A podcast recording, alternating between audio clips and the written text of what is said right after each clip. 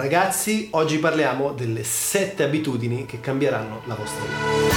I see the light here in the dark again. Ciao ragazzi, ciao a tutti, bentornati sul canale. Il mio nome è Giuliano Di Paolo, per chi non mi conoscesse, sono un content creator e in questo canale parliamo di content creation, filmmaking, fotografia, parliamo di mindset e parliamo di crescita personale. Allora, oggi vi voglio parlare delle 7 abitudini che mi hanno cambiato la vita e che sono sicuro potranno cambiare anche la vostra. Perché si parla così tanto spesso di routine o di abitudini? Qual è il nesso tra l'abitudine e l'incremento della qualità della propria produttività, della propria vita o del proprio business o delle proprie relazioni? Che nesso c'è? Molto semplice. Se ci pensi, ciò che sei oggi è il risultato della somma delle tue abitudini. Se sei grasso, magro, ricco, povero, felice, triste, allegro, se hai relazioni, se non hai relazioni, se hai delle buone amicizie, se sei sposato, se sei divorziato, qualsiasi sia il tuo stato attuale, non è altro che il risultato della somma di abitudini costanti che hai ripetuto giorno per giorno. Quindi parliamo delle sette abitudini che hanno cambiato la mia vita e che spero cambieranno anche la vostra e partirei con le prime tre che inserisco in una macro categoria che è quella corpo-mente. La prima abitudine a cui dobbiamo assolutamente prestare attenzione è l'abitudine alimentare. È importantissimo porre un focus sull'alimentazione perché quando si parla di alimentazione c'è tanta confusione, quando si parla di dieta c'è tanta confusione, ma l'alimentazione fondamentalmente è due cose. Idratazione, quindi ciò che beviamo, ed è ciò che ingurgitiamo, ciò che mettiamo nel nostro corpo. Allora, quello che dobbiamo considerare è che la dieta non è un qualcosa che si fa di tanto in tanto. La dieta è ciò che mangiamo tutti i giorni, quindi la dieta è una corretta e costante abitudine alimentare. Ovviamente quando si parla di dieta dobbiamo capire quello che è il nostro scopo. Se lo scopo è quello di perdere peso, se il nostro scopo è quello di acquisire massa muscolare o se il nostro scopo è quello di essere più energici. Ricordiamoci che l'alimentazione influisce tantissimo non solo sulla forma fisica, ma anche sull'energia che generiamo e sul nostro stato umorale o emotivo. Seconda abitudine importantissima è quella dell'esercizio fisico. Bisogna anche qui trovare una forma di esercizio che possiamo ripetere più volte alla settimana, possibilmente 3-4 volte a settimana e dobbiamo anche qui andare ad identificare tre categorie principali, che sono quella cardiovascolare, che è quella muscolare, quindi di potenziamento muscolare, e che è quella di stretching o allungamento. Quindi dobbiamo cercare di trovare una forma di esercizio, quindi trovate quella che è la forma più adatta a voi, non è necessario andare in palestra, però è importantissimo trovare il tempo e creare un'abitudine, una routine costante, come dicevamo prima, di più giorni alla settimana, cercando di comprendere queste tre aree. Quindi lo ripeto, tre macro categorie, cardiovascolare, potenziamento muscolare e stretching.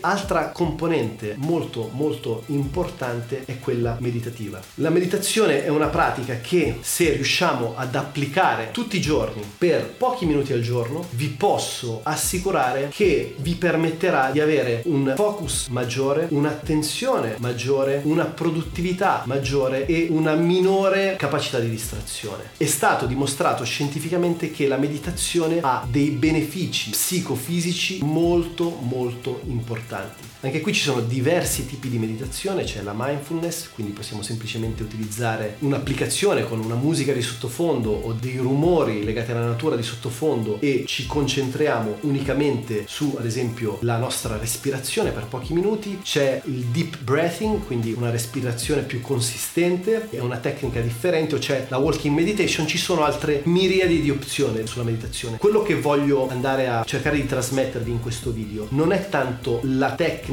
applicata all'abitudine, perché per questo sarebbe necessario fare dei video specifici o semplicemente potete fare una ricerca su Google e YouTube e andare ad approfondire l'argomento. Quello che vorrei cercare di riportarvi è quello di provare a sperimentare almeno una di queste abitudini, renderla una pratica quotidiana e vedere quale effetto ha su di voi, quindi sulla vostra condizione psichica, emotiva, fisica e quindi anche produttiva, relazionale nella vostra vita personale personale e nella vostra vita professionale. Altra abitudine importantissima è quella della doccia fredda, ok? Se ne sente parlare un po' ovunque della doccia fredda. Io negli ultimi 8 mesi a Chiang Mai la facevo 2-3 volte al giorno, non per scelta, ma perché non avevo altre opzioni, perché nella mia camera non c'era l'acqua calda. Fortunatamente in Thailandia la temperatura si aggira tra i 30 e i 40 gradi, però è comunque un trauma. Perché fare la doccia fredda? Quattro motivi principali. Ci si ammala di meno perché c'è una maggiore ossigenazione sanguigna,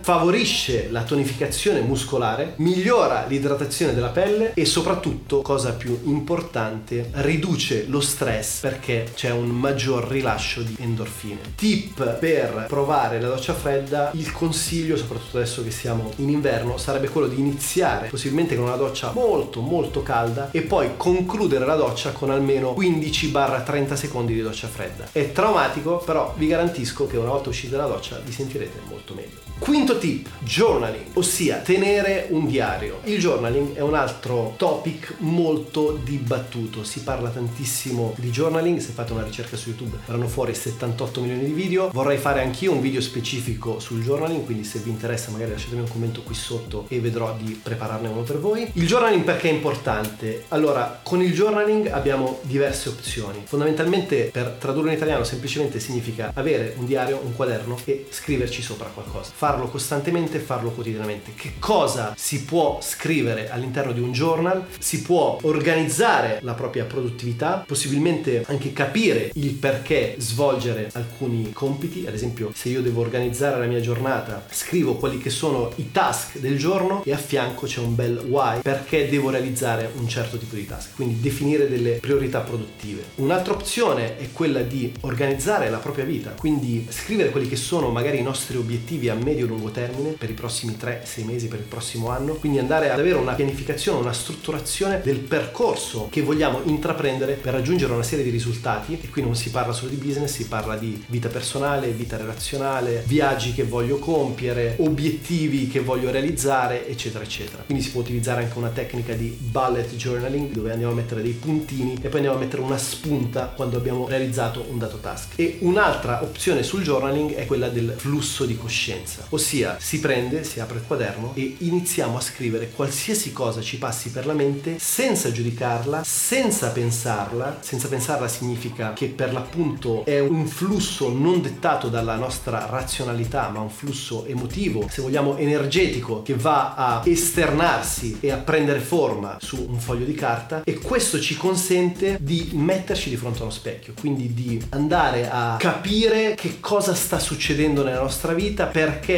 si sviluppano una serie di dinamiche, perché abbiamo preso una direzione piuttosto che un'altra, perché viviamo una serie di contraddizioni, perché alcune cose non ci sono chiare. Il journaling è molto molto più potente di un qualsiasi psicologo o psichiatra o un'ottima chiacchierata con un bicchiere di vino a un amico, perché non c'è giudizio, perché non c'è filtro. Ci siamo noi e c'è semplicemente un diario. È molto molto importante, vi suggerisco di provarlo. È un'abitudine assolutamente da verificare. Sesta abitudine che vi cambierà la vita, la pratica della gratitudine abitudine. Nella mia esperienza all'estero, per chi non lo sapesse, sono un creator e viaggio tantissimo, sono spesso in viaggio, negli ultimi 8-10 mesi sono stato nel sud-est asiatico, tra poco ripartirò e ho notato una cosa molto interessante, che noi italiani abbiamo questa splendida capacità, questo splendido talento del lamentarci. Noi guardiamo sempre quello che non abbiamo, andiamo sempre a prestare attenzione a quello che non abbiamo realizzato, andiamo sempre a porre il nostro focus su quello che ci manca. La pratica pratica della gratitudine è l'esatto opposto. La pratica della gratitudine vuol dire svegliarsi la mattina o ritagliarsi uno spazio possibilmente prima di dormire o se non volete farlo la notte fatelo nel pomeriggio, insomma trovate pochi minuti per chiudere gli occhi e pensare a che cosa c'è nella vostra vita per cui volete essere grati. Potete farlo in termini molto generici tipo grazie della pioggia, grazie del giorno, grazie del sole, grazie della salute eccetera eccetera. Potete provare ad essere più specifici, quindi ringraziare ringraziare per una data cosa, una persona, una relazione, un viaggio, un conseguimento nella vostra attività imprenditoriale, una crescita nella vostra carriera artistica o professionale, qualsiasi cosa sia, però andiamo a focalizzarci sul perché siamo grati di un qualcosa o di un qualcuno e vi assicuro che questa cosa vi va a porre, a mettere in una condizione di positività, di costruttività, di crescita tale da affrontare la giornata in maniera diversa. Questo è il motivo per cui la gratitudine abitudine andrebbe eseguita la mattina possibilmente e anche la sera prima di dormire. Ultima abitudine, l'abitudine della crescita, dello studio, dello sviluppo personale. Anche qui come possiamo farlo? Ritagliamo dello spazio per studiare, per leggere, per guardare video su YouTube come questi, quindi video educativi, video istruttivi, per ascoltare podcast come Giuliano di Paolo Podcast o altri miliardi di podcast che trovate su Apple Podcast, Spotify e via dicendo, legati però a delle tematiche possibilmente non fiction, quindi a delle tematiche di personal growth, di life hacking, tematiche che possano mettere in discussione i vostri valori e che possano farvi riflettere su quello che è il vostro potenziale e su come sviluppare il vostro potenziale, la vostra energia e su come poter manifestare quella che è la vostra vita ideale. Un'altra componente importantissima della crescita personale è quella della coltivazione delle passioni. Attenzione